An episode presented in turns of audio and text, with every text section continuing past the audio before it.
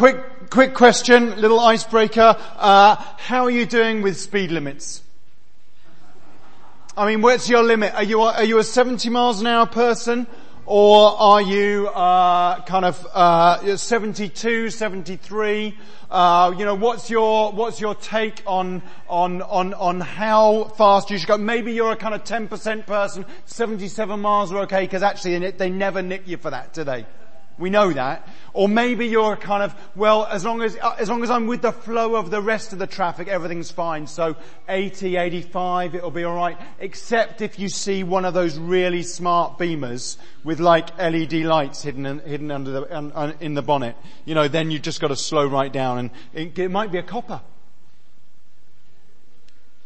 Or maybe there are laws that are kind of less important, um, Maybe there are laws that are less important. Maybe, uh, maybe the, the supermarket law about uh, only going in the basket aisle if you've got nine items or less. You know, maybe that's okay. Ten and a half, that's okay, that's fine. Trolley, if you've only got a basket load, you know, that's all fine. Or maybe, maybe there are more important laws like actually the way that you go down the motorway in terms of the direction. That's, I mean, we're all agreed that's a good one? Excellent. Good. Well, we are thinking about law this morning and rules and all that kind of stuff as part of our journey um, through Exodus. And uh, we have got to the point where Moses is uh, taking a bit of a hike up the mountain, and he comes back down with all, all of these rules and regulations about how people are to live. Um, at the point that we have the reading, these uh, laws, these commandments are verbal. They are not written down yet. And uh, Moses writes them down later on uh, in the book of the covenant in terms of the law. And then later on, they get set in stone. Um, and I'm preaching about kind of 10 chapters now. Uh, so this is Exodus uh, 24 verse 12. Then we have the stone tablets. But two tablets. You know, in a church like this, what happens is you get the, you get the tablets right at the top, the little kind of layout of the law, and they put five on one and five on the other. You know, cause, cause obviously God doesn't know what font size to use or something.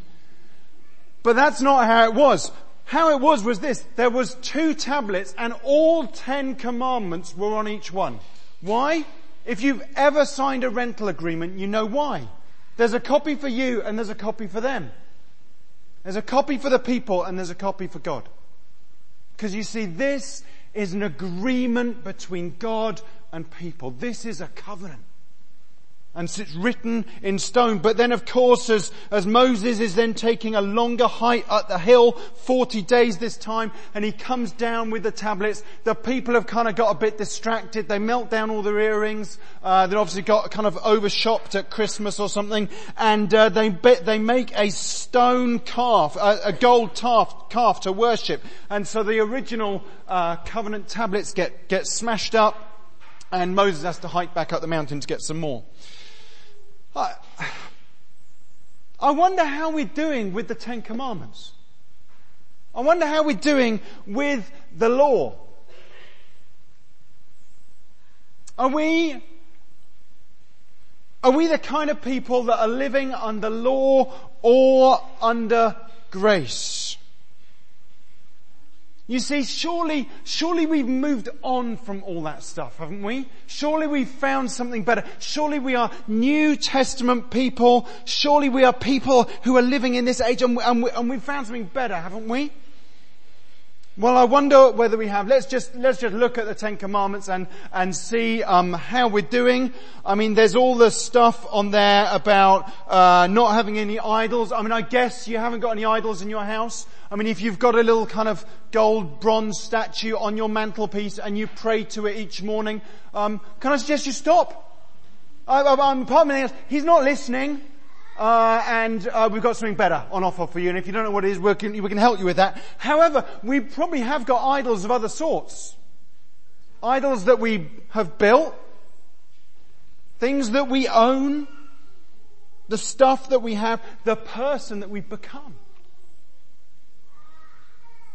And, you know, as we get a bit further down the list, you know, when we think about the Sabbath, well of course that doesn't apply to us, does it? Because we're Christians. But hang on, it, it's in the Ten Commandments. Aren't we supposed to keep a Sabbath? Yet I guess, I guess I'll see most of you next Sunday. I mean, I hope I do. Rather than Saturday. I, I'm not coming on Saturday, I'm coming on Sunday.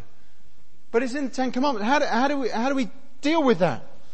You see, it's normal for us to worship on a Sunday. So what are we to do with all this law stuff, with these commandments? Have we found a better way? Are we supposed to leave them all behind? You know, it's funny because actually even, even in the New Testament, the writers are not actually clear about what we mean when we talk about law. Sometimes they refer to just the first five books of the New Testament. Sometimes they refer to this thing called the Torah, the first five books of the New Testament, the Old Testament, uh, the law of Moses. But sometimes they refer to the law and the prophets. And at other times, the reference to the law just means the whole of the Old Testament. How do we understand what Jesus has done? Did he make a, a, a, kind of departure from the old covenant and set out something new? Is that what we mean by New Testament, by New Covenant? Or did he come to complete what was going on? Well, that's what I'd like just to dig into and I'm going to be as quick as I can. So you need to follow me and uh, if you want the verse at the end, let me have your email and I can send them all to you I'll put as many of them as I can on the screen. Um, Jesus says this, do not think that I have come to abolish the law or the prophets. I've not come to abolish them, but to fulfill them. For truly I tell you, until heaven and earth disappear, not the smallest letter, not the least stroke of a pen will by any means disappear from the law until everything is accomplished. Now, I mean, you could kind of look at that and go, well, the accomplishment is Jesus dying on the cross. Therefore, we're free from the law. Hooray.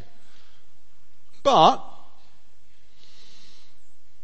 I mean, you might get that if you read Romans and verses like this. Romans 6 verse 14. You are not under the law, but under grace. Great! We don't have to do the Old Testament at all. We can just ignore the lot and get on with the new. However, the sentence before this says, for sin shall no longer be your master because you're not under the law. So hang on. So the law does apply. It's just that it's not supposed to be my master because I'm under grace. In Galatians chapter 3 it says this, law was our guardian until Christ came that we might be justified by faith. And Jeremiah says this, this is the covenant I will make with the people of Israel after that time. As in, after Jesus' death on the cross and his resurrection and the pouring of the Holy Spirit. This is the covenant I'll make with the people of Israel after that time, declares the Lord. I will put my law in their minds and write it on their heart. I will be their God and they will be my people. So folks, what's changed? What's happened? Where are we? Where do we stand?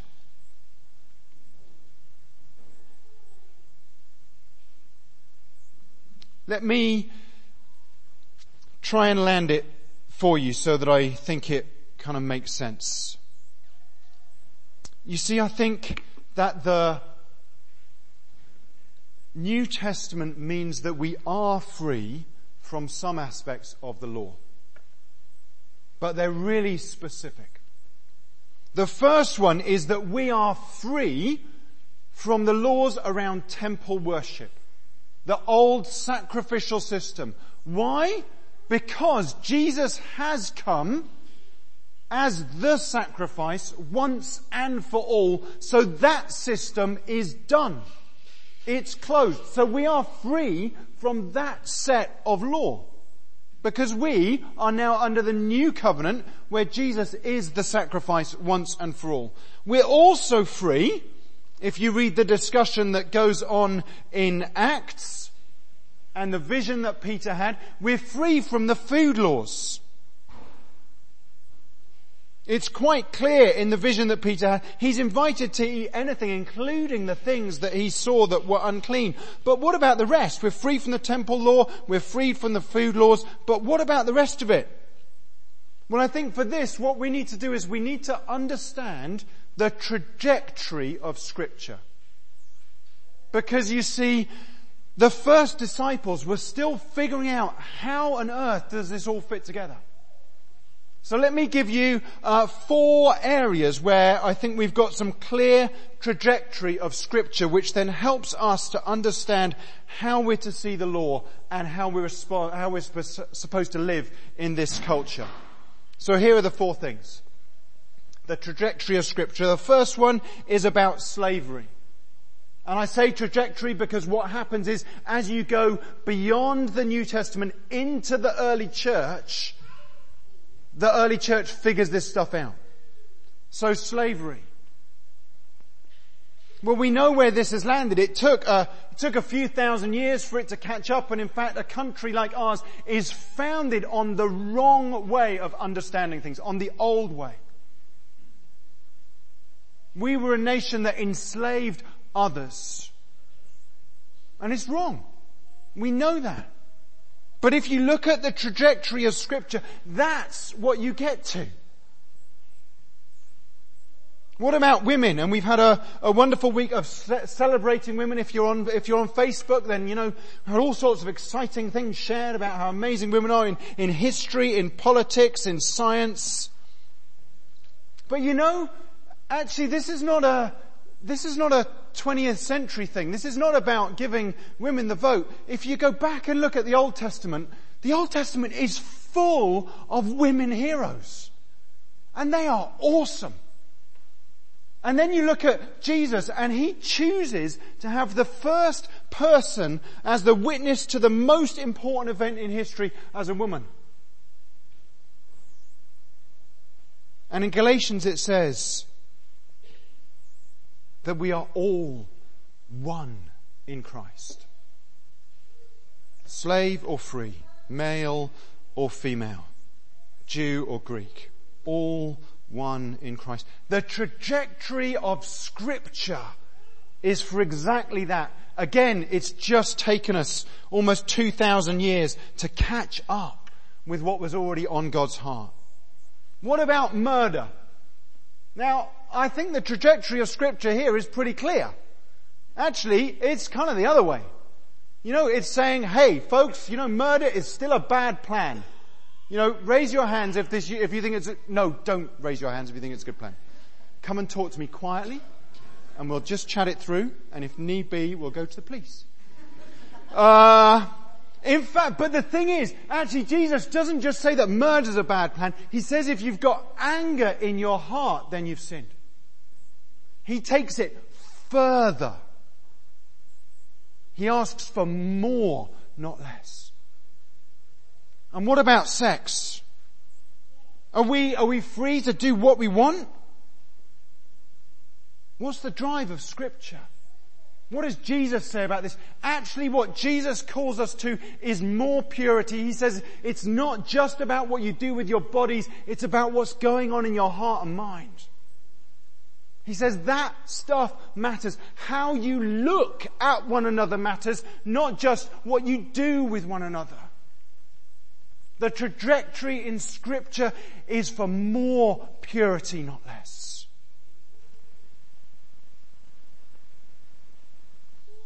So folks, what do we make of all of that? What do we, what do we do with that? How are we supposed to think about it in this day and age? You know, I think the first thing is that all scripture is God breathed and is useful for teaching and rebuking. And if only, if you're only using half the book or a third of the book, you're missing out so much. Yeah, we need to wrestle with some of the Old Testament some more. And in fact, there's some bits of the New Testament we need to wrestle with too. You know, some of it ain't easy. But it's all useful. It's all God breathed, inspired by Him.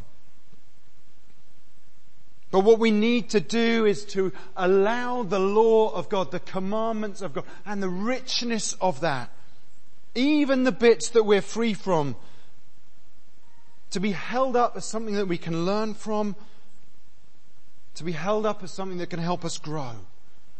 But we're not to be people that are under the law. You see, we are not under law anymore. We are people that are under grace. And you can choose to be under law if you like, but it's not a very nice place to be. And God has got so much more for every single one of us. And we can choose to try and put other people under the law and we're going to be horribly judgmental. We're just going to be horribly judgmental. You know, it's, it's unpleasant. That's not what we're called to do either. We're called to be people under grace who treat others with grace too. You know, my hope and my prayer for this place, like for any church, is that because we're a people who are under grace, the law has found us wanting and we cannot make it on our own. And we choose the way of Jesus. And the Father takes the transgressions that were on us and lays them on Him so that we can be free. I hope and I pray because of that, that as we look around church in a year or five years time, that this place will be full with people that are different from you and me. That this place will be filled with people that are on a journey. And that we will stand with them and that we'll say, we are on a journey too. We might have been on the journey for a bit longer, but do you know what? We're all following the same master, Jesus. And it'll probably be a lot messier. And if it's not, if it's not,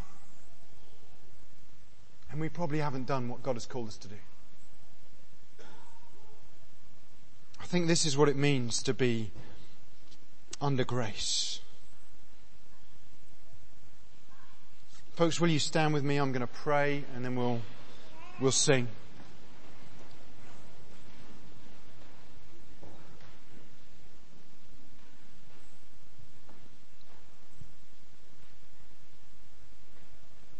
couple of things as I, as I pray. It might be that you, you know, that what you hear over your own life is not grace, but is condemnation.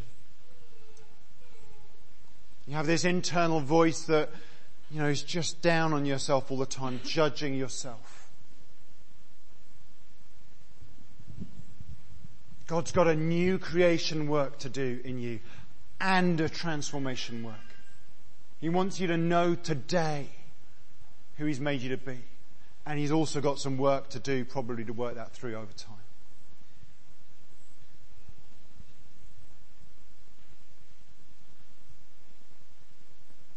Maybe you want to stand as a person who is under grace, but in your community, in your workplace, as a, as a doctor, as a teacher, as a mum, as someone who's gloriously retired, as someone who's looking for work.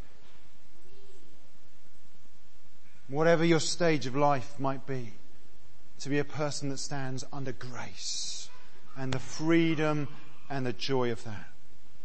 There'll be folks who would love to pray with you over here in the side chapel after the service. Let me pray now. Lord, you know each one of us. You know our journey. Lord, help us not to set aside things that you have not set aside, but to live in the fullness of them. Knowing that you have come to fulfill the Old Testament law, not to set it to one side. And that in you there is grace and freedom and forgiveness. And Lord, as we sing now, Come and do whatever you need to do in each one of us by the power of your Holy Spirit. Where our bodies are sick, come and bring healing. Where our minds struggle with knowing who you've made us to be, come and call us by name. Where there is guilt, speak life and grace over each of us, that we would be people of light and grace in the world. In Jesus' name. Amen.